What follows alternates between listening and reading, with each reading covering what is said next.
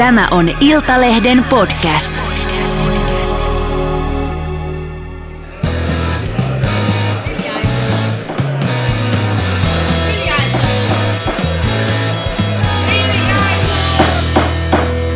Politiikan puskaradio.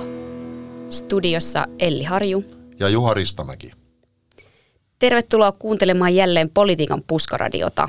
Tänään ei ole perjantai, vaan poikkeuksellisesti nauhoitamme jaksoa torstaina, koska huomenna politiikan toimitus keskittyy nauttimaan suklaamunia ja punaviiniä ja palautumaan viikon turvallisuuspoliittisesta pyörityksestä. Ulkoministeriö siis julkaisi keskiviikkona odotetun turvallisuusympäristön ajankohtaisselonteon, eli niin sanotun NATO-selonteon. Selonteko käsittelee laajasti Venäjän hyökkäyssodan seurauksia, myös Suomen mahdollisuutta NATO-jäsenyyteen ja sen vaikutuksia eilisen päivän meidän politiikan toimitus kahlasi selontekoa ja hakkasi juttuja toisensa perään. Juha, täysittikö tämä selonteko nyt kaikki sun odotukset? No joo, ei voi sanoa, että varmaan ihan kaikkia odotuksia täytti, mutta se oli ehkä odotusten mukainen, sanotaan niin, että, että siinähän, jos katsoo sitä kokonaisuutta, niin aika vahvastihan siinä korostuu se, se niin kuin tämän uuden muuttuneen tilanteen myötä se, että minkälaisia hyötyjä NATO-jäsenyydestä olisi Suomelle ja toisaalta sitten se, että ikään kuin sitä riskipuolta ei mitenkään kovin syvällisesti avata. Toki eihän sitä voi nyt tietysti etukäteen hirveästi tietääkään, että enemmän, enemmän me tiedämme tietysti niistä positiivisista vaikutuksista, mitä NATO-jäsenyydellä on, kuin sillä, että mitkä on ne mahdolliset negatiiviset vaikutukset. Että, että siinä mielessä, siinä mielessä niin kuin sen selonteon ikään kuin suunta on hyvin selvä. Käytännössähän se ikään kuin liittyy kiinteästi tähän kokonaisuuteen, joka tulee päätymään siihen, että haemme sitten sitä NATO-jäsenyyttä. Miltä tämä sun mielestä näyttää, kun meilläkin on juttu toisensa perään? Sinä ja Lauri Nurmi olette kertonut, että Suomi hakee NATO-jäsenyyttä, että se tuntuu menevän kaksi vähän tällaista rinnakkaista prosessia, että NATOon mennään, mutta sitten toisaalta keskustelua halutaan käydä, että nämä voi ehkä tavallisen lukijalkin näyttää vähän, vähän, vähän kummalliselta rinnakkain. No se on varmaan totta, joo. Että, ja, ja tietysti niin kuin innokkaimpia Naton kannattajia on varmaan jo sidottu puuhun, että niitä eivät lähde niin kuin niin kuin jo Brysseliin kiikuttamaan henkilökohtaista hakemustaan. Mutta se käytännössähän se pointti siinä on tietysti se, että, että valtiojohto, niin kuin tasavallan presidentti ja pääministeri ja varmaan hallituskin kokonaisuudessaan, niin haluavat käydä läpi tämän eduskuntakierroksen ja tämän, tämän selontekoprosessin sitä, senkin kautta, että, että ikään kuin koko kansanedustajalaitos, kansanedustajat – sitoutetaan siihen päätökseen, koska se, se varsinainen päätöshän sitten, kun se tulee eduskunnan eteen, niin siihenhän menee kuitenkin aikaa, koska sitä ennen tietysti seuraa ensinnäkin tämä jäsenyyshakemuksen jättäminen, sen hyväksyminen Natossa ikään kuin sillä tavalla, että me olemme, olemme sitten niin kuin jäsenkandidaatti, ja sitten se tuota ratifiointikierros niin NATO-maiden parlamenteissa. Ja siihenhän menee aikaa. Ja sen jälkeen se päätös tulee vasta Suomen eduskunnan päätettäväksi. Ja jos siihen menee kuukausia aikaa, niin voidaan olla hyvin erilaisessa tilanteessa kuin nyt, kun se jä, tämä käsittely käydään läpi, niin se idea tavallaan siinä on se, että nyt niin kuin kaikki kansanedustajat sitoutetaan siihen ratkaisuun, etteivät he sitten rupea niin kuin puolen vuoden päästä sanoa, että no, en mä oikeasti olekaan tätä mieltä tai nyt tilanne on muuttunut ja en, enää, en olekaan enää NATO-jäsenyyden kannalla, koska totta kai siinä prosessin aikana voi tulla monenlaisia myös negatiivisia asioita. Mm, ja onko sitten myös niin, että ne kansanedustajat, jotka eivät haluaisi NATOon tai, tai, tai myöntyvät siihen hyvin varauksellisesti, niin voivat tässä eduskuntakeskustelussa sitten sanoa sanottavansa ja ainakin myöhemmin voivat sanoa, että no minä tämän kyllä sanoin. Joo, varmasti näinkin, mutta täytyy myös muistaa, että, että nämä tämmöiset niin kuin lainausmerkeissä elämä- ja kuoleman kysymykset, tämmöiset turvallisuuspoliittiset pitkän aikavälin ratkaisut, niin on, on pyritty kyllä tekemään aika lailla suurella niin kuin yksimielisyydellä. Että se on nyt mielenkiintoista nähdä sitten, että, että kuka niin kuin loppujen lopuksi niin kuin NATO-jäsenyyttä tai sen hakemista vastustaa. Varmasti joitakin saat, kansanedustajia saattaa olla, jotka eivät niin kuin ikään kuin ideologisista tai muista syistä niin kuin yksinkertaisesti pääse sen niin kuin sinuiksi sen asian kanssa, mutta niin voisi hyvin kuvitella, että heitä ei kovin montaa ole. No sama aikaa keskiviikkona, eli, eli eilen pääministeri Marin oli vierailulla Tukholmassa, tapasi siellä pääministeri Magdalena Anderssonin tota, ja meillä Lauri Nurmi paikalla ollut Tukholmassa meidän siis toimittajamme niin kirjoitti jutun otsikolla, että historiallinen hetki Marin täräytti Ruotsille suoraan.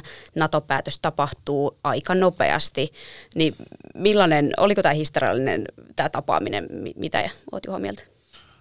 No kyllä se varmasti historiallinen oli siinä mielessä, että, että Ruotsissa selvästi ollaan aika lailla jäljessä tästä, tässä keskustelussa – siinä mielessä, että, että he tavallaan pyörittelevät julkisuudessa nyt niitä asioita, mitä ehkä meillä on jo pyöritelty. Että tavallaan Ruotsilla ei selvästikään ole ne omat askelmerkit vielä ihan hallussa, vaikka eilen tosin kerrottiinkin, että, että pääministeri Andersson olisi kertonut, että, että hän haluaa myös, että Ruotsi liittyy nyt nopeassa aikataulussa jo kesällä tai laittaa siis jäsenyyshakemuksen, mutta selvästi he ovat nyt hieman jäljessä tässä. Ja tietysti se on niin kuin aika tavatonta noin niin kuin lainausmerkeissä ja ilman lainausmerkkejäkin. että, että, tuota, että, Ruotsi että, on meitä jäljessä. Niin, ja, ja tavallaan se, että, että me käymme ikään kuin kertomassa heille, että tämä on nyt se tilanne, joihin heidän, heidän pitää mukautua. Mm. Koska esimerkiksi silloin, kun EU-jäsenyyttä haettiin, niin Ruotsihan teki silloin vähän niin ohimarssin siinä asiassa ja, ja haki, niin kuin, ja me, me jäätiin vähän niin kuin niin kuin jalkoihin siinä, siinä, siinä rytäkässä. Toki, toki mentiin perässä tai siis lä- lähdettiin niin kuin samaan aikaan mentiin sisälle, mutta, mutta tota niin loppujen lopuksi. Mutta nyt tilanne on vähän toisinpäin. Ja tietysti ruotsalaisilla on hieman niin kuin henkisiä vaikeuksia päästä nyt tämän, tähän niin kuin kelkkaan mukaan, koska heillähän on tietysti hyvin pitkä niin kuin historia myös tämmöisenä niin kuin liittoutumattomana maana ja, ja he ovat niin kuin 200 vuotta viettäneet niin kuin rauhan aikaa, niin heillä on niin kuin tietysti myös semmoinen henkinen asento, ei ehkä ole tämmöinen niin kuin täysin valmis käymään tämmöistä aika niin kuin raadollista keskustelua siitä, että, että niin kuin tämmöinen sodan uhka on olemassa. Mm aiemmin tosiaan, tai edelleen näyttää siltä, että Ruotsi on, on aika paljon Suomen jäljestä tässä NATO-keskustelussa, mutta, mutta muuttiko tämä Marinin vierailu jotenkin tilannetta, tai ainakin mun korvaan Anderssonin lausunnot oli aika ehkä erilaisia kuin ennen, kun hän sanoi, että viittasi kuitenkin jotenkin siihen, että aikataulut ovat aika, aika samantyyliset Suomella ja Ruotsilla ja, ja, ja Ruotsikin, tai Anderssonin kommentit oli ehkä erilaisia kuin aiemmin. Se on varmasti pitää paikkansa ja voi, voi niin kuin hyvin kuvitella, että myös niin kuin tavallaan Andersson pääministerinä ja, ja hänen hallituksensa ovat niin kuin alun perin ajatelleet, kun tämä sota alkoi ja Suomessa muuttui kansanmielipide ja sitten niin kuin tämä meidän niin kuin oma NATO-prosessi alkoi käydä niin kuin ilmiselväksi, niin Ruotsi, Ruotsi varmaan vielä halusi siinä, tai yritti siinä vaiheessa niin kuin tarjota mm. meille niin kuin vaihtoehdoksi sitä, että mitä jos kuitenkin lähdettäisiin sille tielle, että niin kuin ikään kuin syvennettäisiin ensinnäkin Suomen ja Ruotsin välistä yhteistyötä ja sitten niin kuin tavallaan tämän kaksikon niin kuin yhteistyötä Yhdysvaltojen kanssa.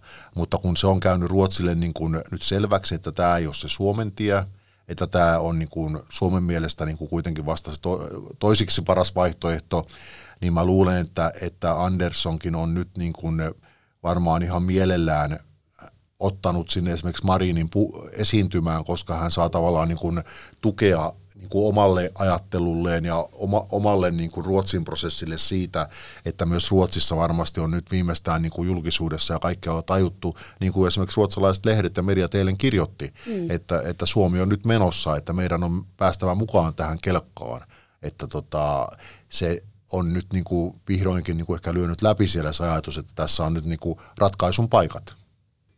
Tässä oli ihan kiinnostavaa juuri ennen tota Marinin vierailua. Mitä sä ajattelet tuosta Erkki Tuomiojan ulostulosta? Oliko se, tota, millaista Marinin lähteä sen jälkeen keskustelemaan Ruotsiin, kun hänen puolueensa hyvin näkyvä edustaja on ehkä hämmentänyt pakkaa, ja Tuomio siis sanoi Huvustasbladetille alkuviikolla, että olisi keskusteltu jonkinlaista Ruotsin ja Suomen välisestä puolustusyhteistyön niin kuin vahvistamisesta. Joo, varmaan siitä toki on totta kai keskusteltukin, mutta, mutta ei tietysti sillä tavalla, että olisi olemassa mitään esitystä siitä, niin kuin, niin kuin sitten Ruotsin puolustusministeri ja Suomen puolustusministerikin kiirehtivät sanomaan.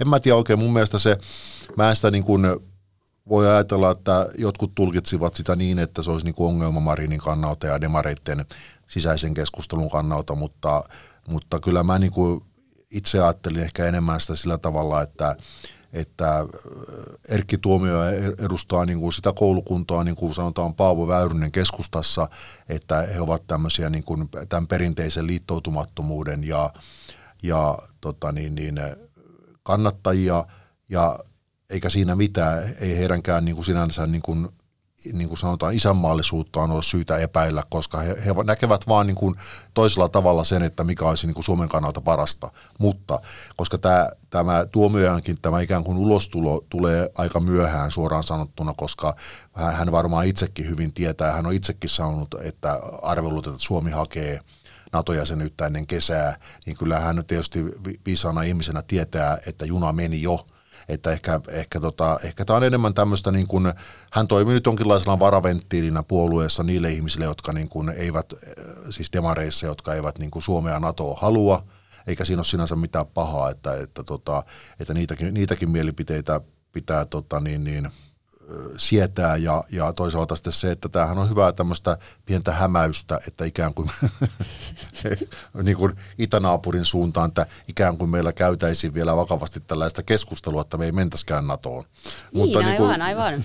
Mutta tota, niin menee ja tiedä, että mikä siinä niin kuin se perimmäinen, perimmäinen niin kuin motiivi sille on ollut, mutta mä nyt en sitä kokenut niin kovin, kovin niin kuin vakavana asiana, että, että kyllähän demokraattiseen maahan kuuluu, kuuluu myös tämmöinen niin kuin – tämmöisten toisenlaisten vaihtoehtojen esittäminen. Joo, ja toi on munkin mielestä tosi hyvä pointti, ja on ihan tervetullut tällä viikolla Jussi Saramo taisi meidän pääkilpailija Iltasanomille.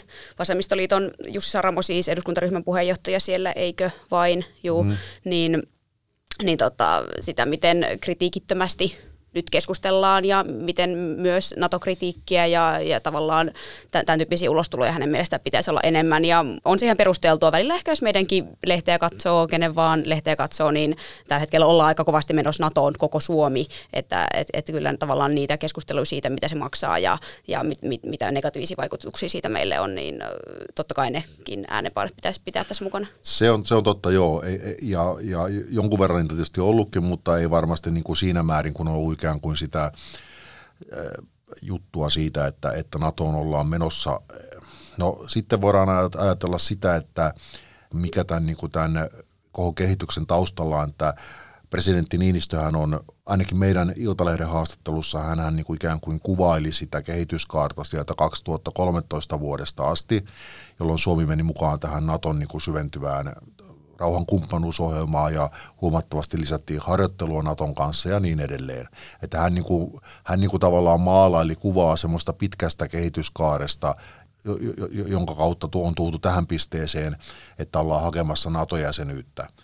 Mutta totta kai siihen, siihen vielä vaikutti ratkaisevasti tietysti tämä, tämä Venäjän hyökkäys, joka siis niin kuin synnytti sen ilmiön, että kansan mielipide kääntyi, koska todennäköisesti vaikka sanotaan niin, että jos, jos tämän hyökkäyksen jälkeen meillä ei edelleenkään kansan enemmistö, selvä enemmistö olisi tämän NATO-jäsenyyden kannalla, niin on vaikea kuvitella, että me ehkä kuitenkaan sitä nytkään haettaisiin ilman sitä kansan mielipidettä.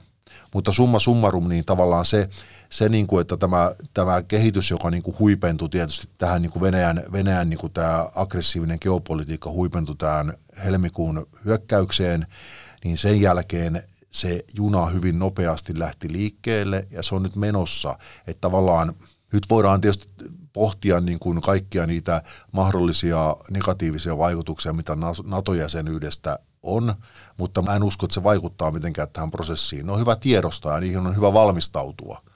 Mutta niin kuin tavallaan se päälinja nyt kuitenkin on, että me olemme menossa NATOon ja that's it. Että tavallaan tavallaan sitten me joudumme niin kuin ottamaan vastaan ne negatiiviset vaikutukset, mitä sitä seuraa. Totta kai me saamme myös ne positiiviset, positiiviset vaikutukset sen myötä. No mutta hei, sanoit tuossa aiemmin, että, että, että ruotsalaislehdet nyt kirjoittaa, että Suomen menossa NATOon ja meidän pitää ottaa kiinni. Mutta mistä oikeasti ruotsalaislehdet puhuivat, oli tietenkin Marinin nahkatakki. Kyllä. Kun näit Juha tämän hänen päällään, niin mitä ajattelit? Tuota, itse asiassa Lauri Nurmisattu menee samassa lentokoneessa sinne Tukholmaan pääministerin kanssa. Äh, Lauri ja meidän, meidän kuvaajamme tota niin, niin Elle Laitela.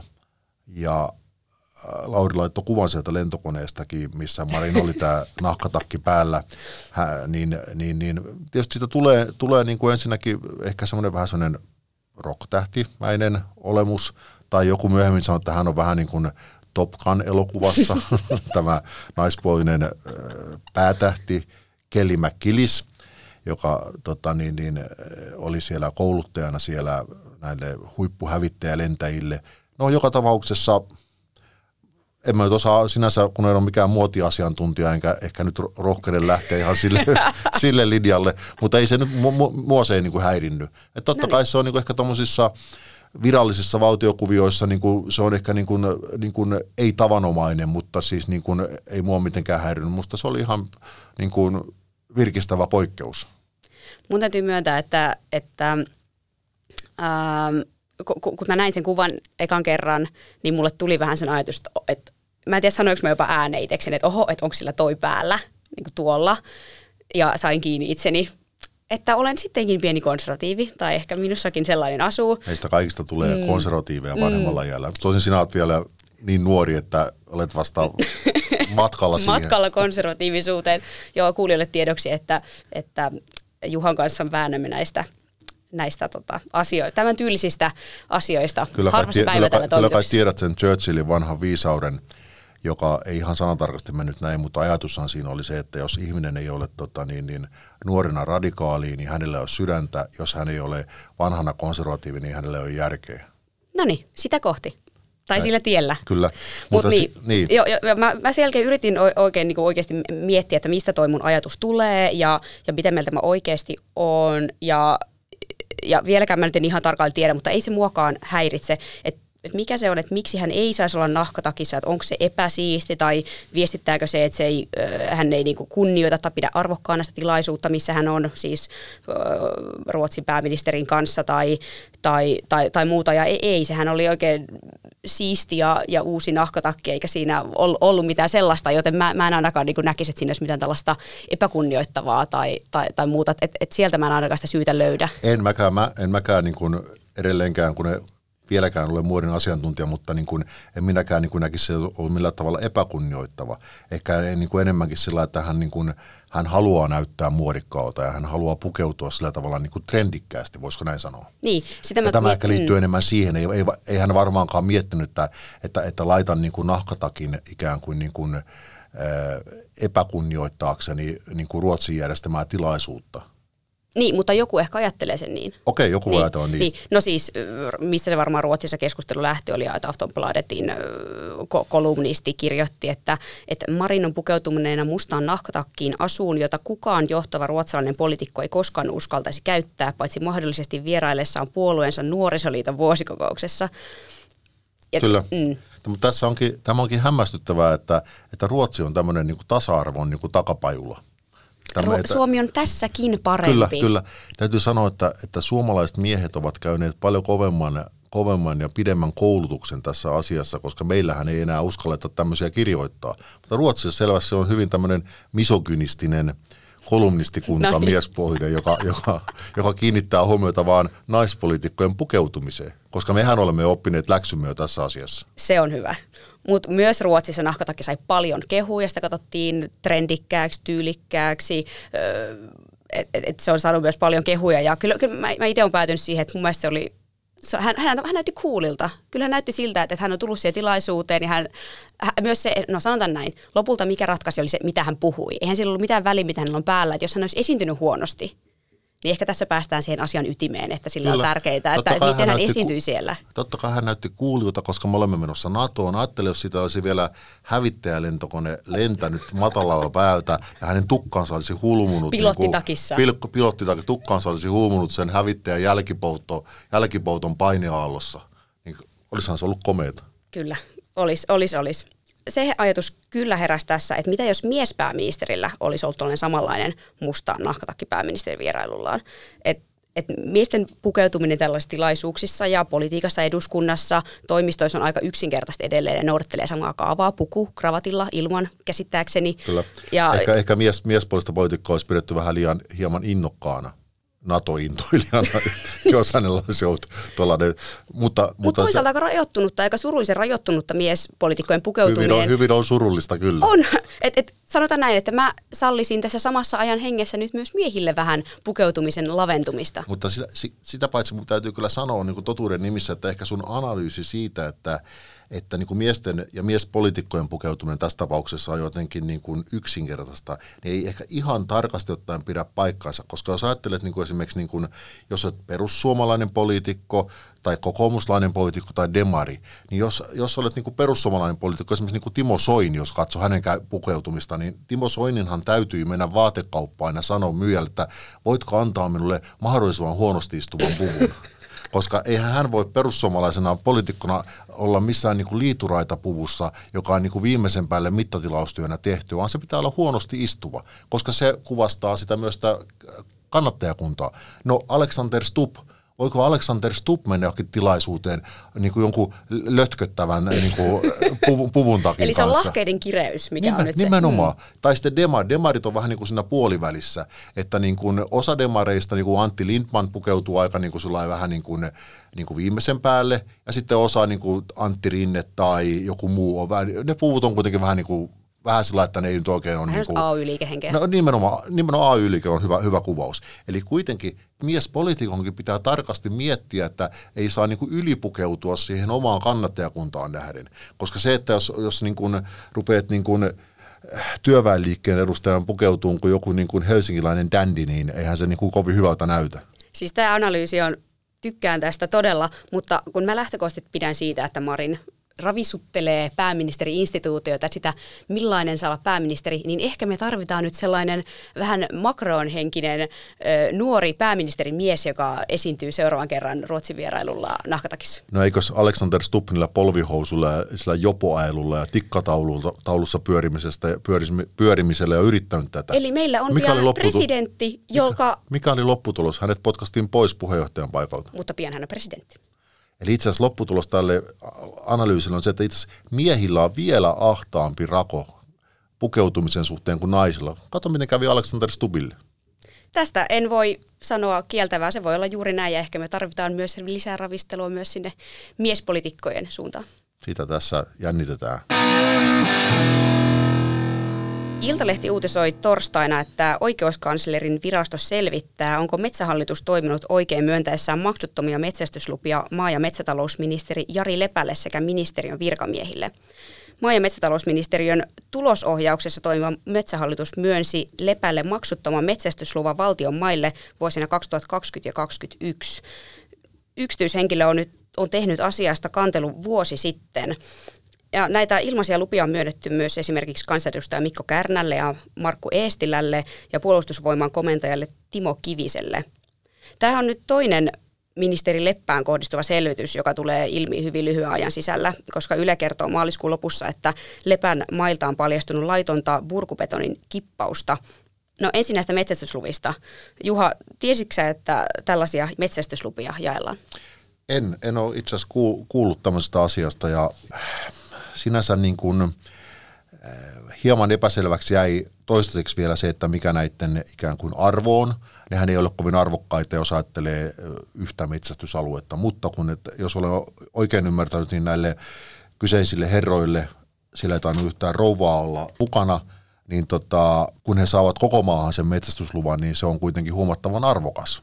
No, siitä päästään siihen, että ensinnäkin se on varmasti verotuskysymys. Joka tapauksessa, vaikka se ei olisi mitään muuta, niin se on ainakin luontaisetu, joka pitäisi verottajalle ilmoittaa, jos nyt saa vaikka 12 000 tai 15 000 etuisuuden jostain, niin verottaja on sitä kyllä kiinnostunut. No sitten onko se ikään kuin lahjontaa, mitä varmaan tässä myös niin kuin selvitellään, niin sitähän on, sitä on hyvin vaikea sanoa. Että sanoisin ainakin, että se on tämmöistä niin kuin perinteistä rakenteellista korruptioa, eli tämmöisille niin kuin, niin kuin isokenkäisille henkilöille, joilla on muutenkin kohtuullisen hyvä palkka ja elintaso, niin heille jaetaan vielä tämmöisiä niin kuin ilmaisia etuisuuksia. Ja totta kai niin kuin metsähallitus ajattelee, että, että niin kuin tällä tavalla nämä henkilöt, kelle näitä jaetaan, niin ovat niin kuin ikään kuin en vieläkään nyt väitä, että he yrittäisivät ikään kuin lahjoa näitä tahoja tai että he odottaisivat jotain niin kuin vastapalveluksia, mutta se on ihan sama niin kuin se, että, että mennään Lappiin – Lappiin niin kuin hiihtelemään tai, tai järjestetään seminaari jossakin Hula-Hula-saarella, jossa on niin kuin, niin kuin kolme päivää niteeksi jotain ohjelmaa ja loppuaika on sitten niin kuin bailaamista, niin totta kai sillä on semmoinen niin korruptoiva vaikutus. Se on ihan selvää, että, että kyllä mun mielestä on hyvä, että tämmöisetkin asiat niin kuin selvitetään, että kyllähän tässä semmoinen aavistuksen on vähän semmoista niin kuin 70-80-luvun henkeä tässä asiassa. On, on, on siis todella, just kun tota nimilista oli siis pidempi vielä kuin nämä kansanedustajat ja puolustusvoiman komentaja, ministeri, että oli juurikin tällaista isokenkäinen on hyvä sana, niin miten tässä on myös käynyt niin, että jos tästä on kanneltu jo vuosi sitten, selvitystä edelleen tehdään, että ei tähän kuulostaa myös tämäkin aika pitkältä selvitykseltä. No joo, meillähän on niin kuin sinänsä, koska, koska me olemme kaikkien, kaikkien mittareiden mukaan kuulemma edelleen maailman vähiten korruptoitunut maa, niin tämähän on hyvin semmoinen vaikea asia ylipäätänsä ollut meillä käsitellä tämä korruptoituneisuus, koska on aina pidetty, että miten ollaan niin rehtiä ja muita, eikä meillä olekaan siis semmoista korruptiota varmasti, mitä on niin kuin, niin kuin pahimmissa maissa, että niin kuin virkamiehiä suoraan lah, niin kuin rahalla tai lahjoilla, lahjoilla niin kuin lahjoittaisiin tai poliisia tai ketään muuta, mutta tämä ehkä tämä meidän korruptio on sellaista, joka ei niin kuin näissä esimerkiksi näissä mittareissa tai kyselyissä, millä niitä kartoitetaan, niin kuin hirveästi näy.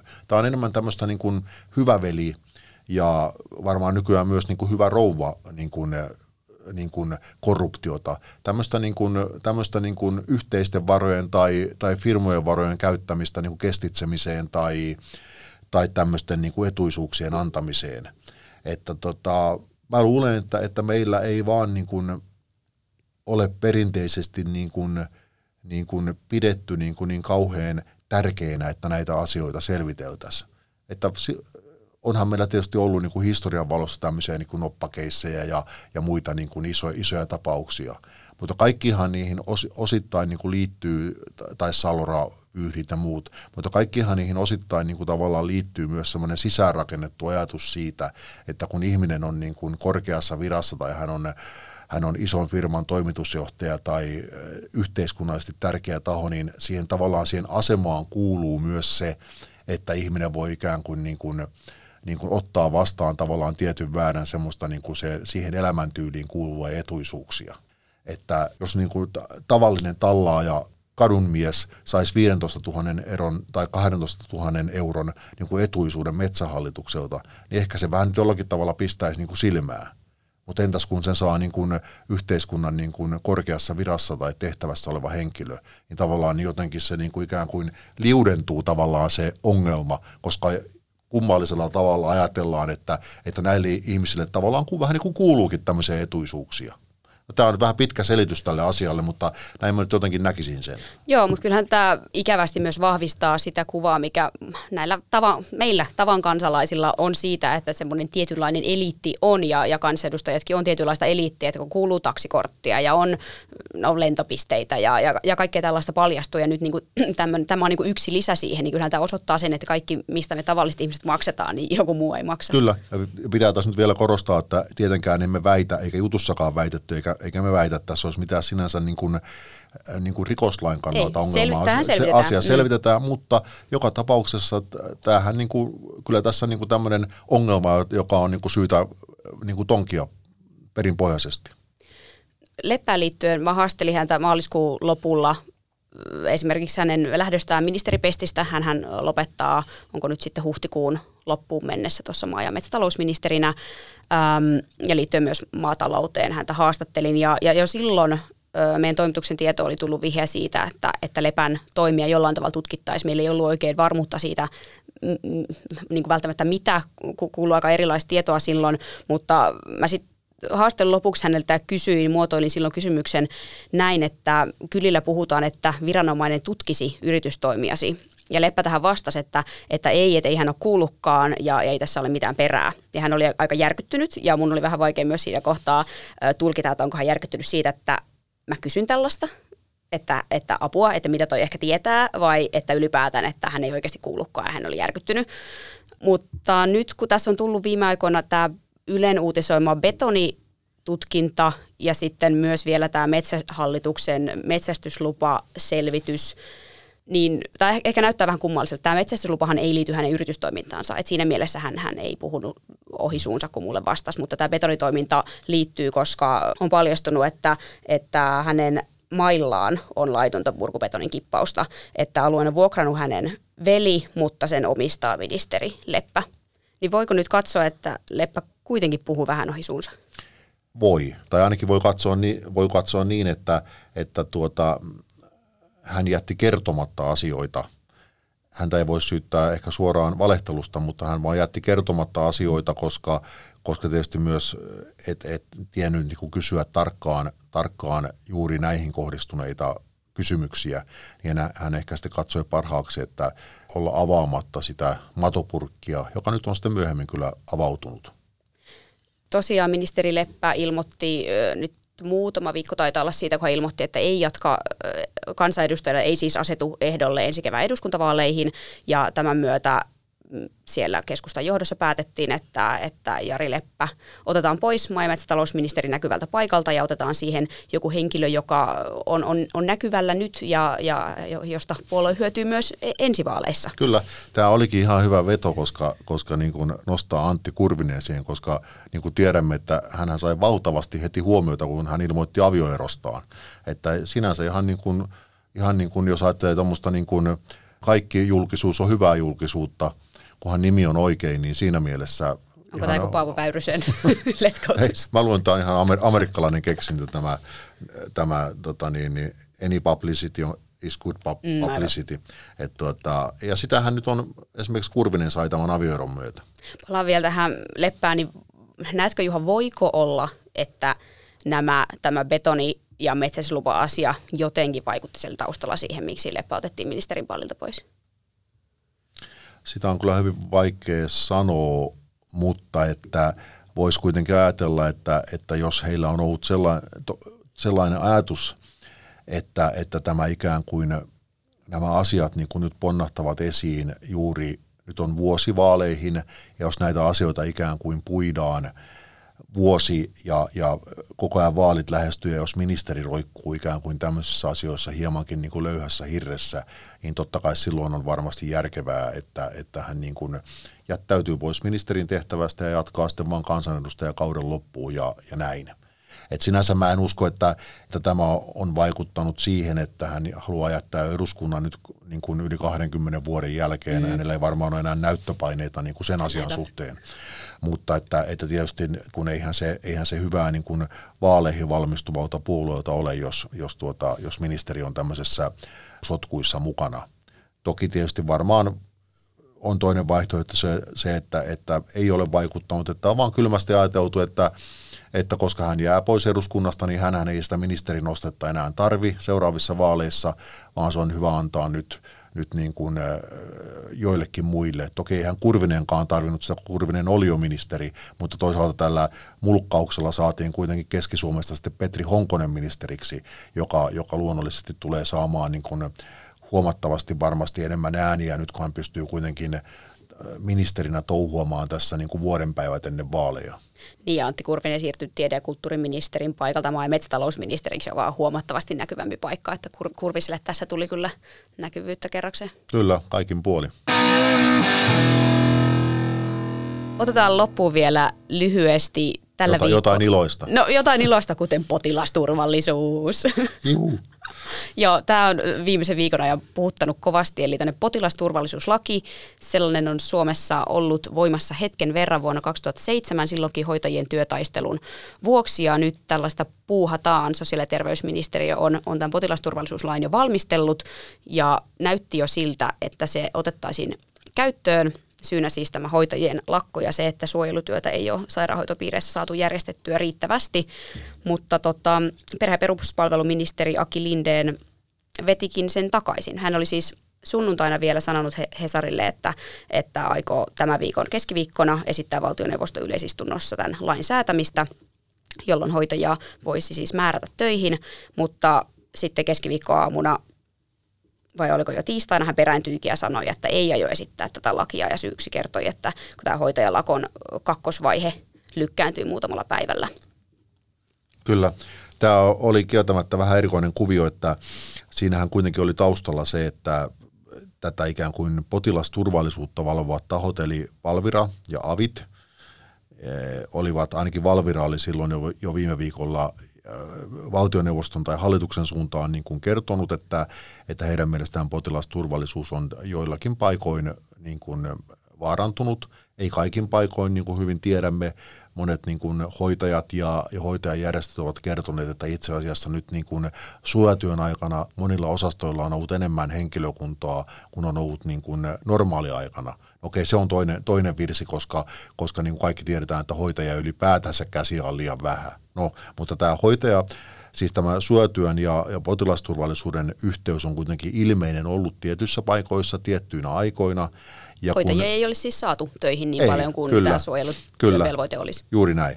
Eli, eli silloin siitä seurannut se, että valvoa viranomainen on ollut siitä huolissaan ja on ehkä aavistuksen, miten sanoisin, riskaapelia niin kuin vastuuministeriltä lähteä kuitenkin ikään kuin poliittiseen pyöritykseen siitä, että pitääkö hänen varmistaa potilasturvallisuus vai ei.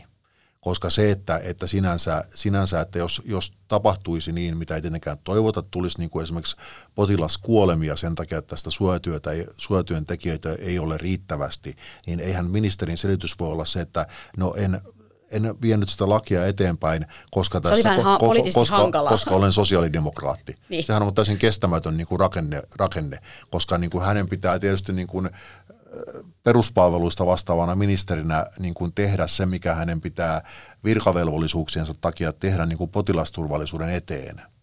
Mutta mä ymmärrän tavallaan se, että hallituksessa oli kova paine, paine koska esimerkiksi pääministeri Marin ilmoitti, että hän, hänelle tämän potilasturvallisuuslain säätäminen olisi hyvin vastenmielinen asia. Niin tietysti mä ymmärrän sen, että Lindeen on hyvin niin kuin puun ja kuoren välissä. Ja, ja hallituksen sisällä myös niin kuin vasemmistoliitto, vihreät – ovat olleet tätä vastaan, että, että niin kuin onhan hän hankalassa välikädessä, mutta, mutta se on vähän niin kuin, jos ajattelee hänen edeltäjänsä Krista Kiurua, joka suututti mennen tullen niin kuin hallituskumppaneita, myös demareita itseään ja, ja erityisesti keskustaa, niin Kiuruhan kuitenkin niin kuin järpäisesti ajoi läpi ne asiat, mitä hän katsoi niin kuin olevan omasta ja STMn näkövinkkelistä niin kuin tärkeitä siis koronaturvallisuuden ja, ja potilasturvallisuuden kannalta. Ja samaa tietysti toivoisi tässä, että, että, että niin kuin ministeri Lindeen kantaa siitä huolen, koska sehän on, väistä, siis sehän on selvää, että, että oli miten tahansa, että ottamatta nyt kantaa niin kuin Tehy ja Superin niin kuin vaatimuksiin, mutta sehän on selvää, että, että niin kuin tätä potilasturvallisuuttahan ei voi käyttää minkään lakon niin kuin vipuvartena – että sehän on kuitenkin niin aivan selvä asia.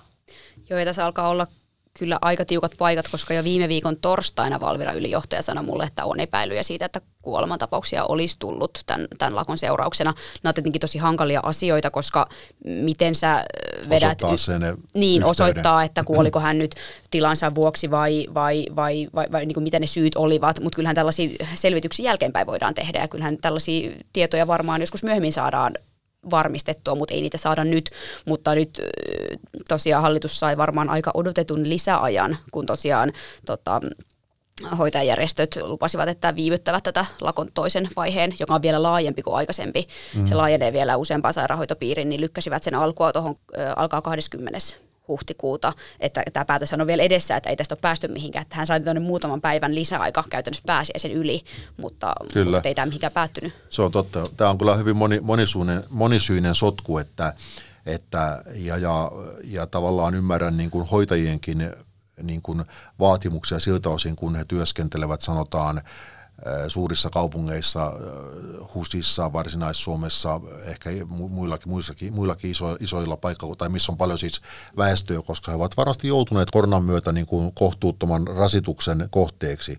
Mutta se ongelmahan niin kuin lähtökohtaisesti on se, että meillä on niin kuin koko sosiaali- ja terveysjärjestelmässä liian vähän rahaa. Me siis osoitamme siihen liian vähän veroeuroja, jotta nämä asiat hoidettaisiin kuntoon verrattuna moniin meidän verrokkimaihin, mikä on johtanut siihen, että siellä on liian vähän niin kuin käsiä hoitamaan näitä asioita. No sitten se, että jos ne kädet, jotka ovat nyt siellä töissä, saavat niin kuin, niin kuin prosenttitolkulla niin kuin paremmat palkankorotukset, kun on yleinen palkankorotuslinja, niin sehän ei millään tavalla ikään kuin paranna sitä, että siellä olisi enemmän käsiä, käsiä siellä, siellä tekemässä niitä töitä. Päinvastoin, koska sinne järjestelmään ei varsinaisesti ole tulossa yhtään lisää rahaa, koska sen järjestelmän kulujahan yritetään vain karsia, tai siis sanotaan, kun meidän huoltosuhde on näin huono, ne kuluthan nousee koko ajan niin kuin eksponentiaalisesti ja nyt yritetään ikään kuin, niin kuin hillitä sitä, sitä käyrää, millä ne kulut nousee.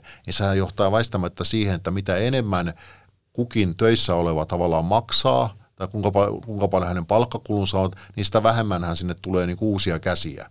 En tarkoita sitä, että, että hoitajien pitäisi niin kuin luopua kokonaan palhankorotuksesta sen takia, että sinne saataisiin enemmän käsiä, mutta kyllähän nämä asiat ovat silti yhteydessä toisiinsa. Että tota, että saapa nähdä, että kuinka, kuinka paljon viisaita ihmisiä siihen nyt tarvitaan, että, että tämä niin sotku saadaan selvitettyä. Niin, siellä on nyt sovittelulautakunta koittaa saada ratkaisua aikaiseksi ja mä uskon, mitä omalla, oma lähipiiriä on kuunnellut, että minkä takia tämä potilasturvallisuuslain säätäminen ja muutenkin tämä, tämä hoitajalakko on poliittisesti hyvin vaikea, on se, että myös muut alat lakkoilee tänä keväänä. On kirjastohoitajia, on opettajia, on vaikka kuinka paljon julkisalan työntekijöitä, eli sitä solidaarisuutta varmaan löytyy aika monelta tällä hetkellä hoitajille, koska moni muukin haluaa niitä palkankorotuksia. Totta ja tämmöinen niin lakko, en nyt sanoisi huuma, mutta jotenkin sellainen tavallaan lakko on monen ihmisen mielessä myös oma ammatin kautta, joten tämä silläkin tavalla ulottuu muihinkin hoitajiin se pitää varmasti paikkaa, mutta täytyy sanoa, että AY-liikkeen sisällähän myös niin kuin välit tässä rakoilevat sillä tavalla, että, että niin kuin esimerkiksi Akava, Akava ja, ja muut eivät ole niin kovin hyvällä, hyvällä silmällä katselleet niin kuin erityisesti tehyn niin kuin irtiottoja tässä. Tai monet myös niin kuin vientialat, koska kohtuuttoman isojen palkankorotusten, jotka kohdistuu julkiseen sektoriin, niin sen tapanahan on ikään kuin heijastua myös siihen, että kaikkien muidenkin tavallaan palkat nousee ja, se, ja kun, kun ne vero, vero, verovaroista kuitenkin niin kuin katetaan, niin sen hännän päässähän on se, että, että niin kuin meidän ikään kuin vientiteollisuuden kilpailukyky heikkenee, koska se heijastuu myös meidän tuottamien hyödykkeiden hintoihin. Että sehän ei ole kovin, niin kuin yksi, se ei ole niin kovin ykselitteistä, että vaikka oltaisiin niin kuin empaattisesti sitä mieltä, että hoitajien pitää saada kunnon palkankorotukset, niin kyllähän sitä pitää pystyä niin kuin päättäjien – ja toivottavasti myös niin kuin työmarkkinajärjestöjen katsoo niin kuin koko kansantalouden niin kuin kannalta sitä, sitä hommaa. Ja sitten vielä se on tullut tuossa mieleen se, että, että niin kuin ajattelee hoitoalaa ja varmaan monta muutakin alaa, niin, niin, niin ongelmahan on siis esimerkiksi nimenomaan joku pääkaupunkiseutu, jossa asunnot on niin kalliita, asuminen ylipäätänsä on kallista ja, ja näin poispäin, niin, niin voi sanoa, että, että monen alan ihmisillä on aika lailla vaikeuksia tulla tänne töihin tai pärjätä täällä sillä palkalla, koska täällä kustannustaso on niin korkea. Joten, mutta onko se samaa jossain Öönäisissä tai jossain niin kuin Parkanossa? Että niin kuin, tarkoitan sitä, että tässä myös tässä keskustelussa ikään kuin ollaan vähän niin kuin myös sen ammattiyhdistysliikkeen tietyllä tavalla vankeja, koska he haluavat totta kai kaikille heidän jäsenilleen samat palkankorotukset. Niin sillä palkalla, millä niin kuin Helsingissä tai Espoossa tai Vantaalla, ehkä jossain muissa isoissa kaupungissa, Turussa tai Tampereella ei välttämättä tule kovin hyvin toimeen, niin sillä palkalla, samalla palkalla tulee kyllä jossain muualla oikein hyvin toimeen. Eli, eli ratkaisu voisi olla näihin suuriin ja kalliisiin, ka, asu, missä on kalliit, kallis elintaso, niin sinne viedä erilainen palkkaratkaisu, mutta nykyjärjestelmässä ei ole mahdollista? No ei siis, varmaan se voisi muuta olla, mutta eihän, eihän ammattiyhdistysliike siihen suostu. Mutta jatkossahan, totta kai kunnat on voineet maksaa ennenkin, koska tämä on ollut kuntien leiviskä, niin maksaa varmaan niin kuin jotakin kuntalisää tai jotain muuta, ja tulevaisuudessa hyvinvointialueet. Mutta tuota, kyllähän se nyt tiedetään, minkälainen poru siitä tulee. Mutta te, siis summa summarum, niin tämä on hyvin, hyvin, tota, niin, niin, hyvin hankala homma. Ja tavallaan se, että niin kuin se ratkaisuhan siinä olisi kuitenkin se, että me pystyttäisiin ikään kuin pumppaamaan sinne enemmän rahaa siihen koko sote-järjestelmään. Mutta sehän tarkoittaa sitä, että meillä pitäisi olla niin kuin paljon vahvempi julkinen talous. Ja se tarkoittaa sitä, tai se edellyttää sitä, että meillä pitäisi olla niin kuin huomattavasti korkea esimerkiksi työllisyys.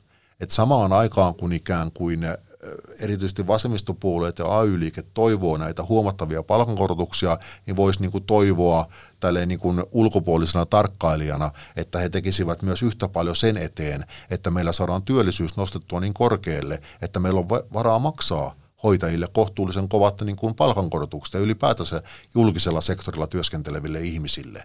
Että näähän kulkee täysin käsi kädessä, että eihän niin kuin voi, ei voi lähteä pelkästään siitä, että jakaa kakkua, mutta kakkua pitäisi myös tehdä. Seuraavaksi viikon vitsi. Kun liitymme NATOon, niin kuka saa viimeisen sukupuolen perusteella valittavan parhaan ulkomaisen miesnäyttelijän Jussi-palkinnon? Tom Cruise Missile.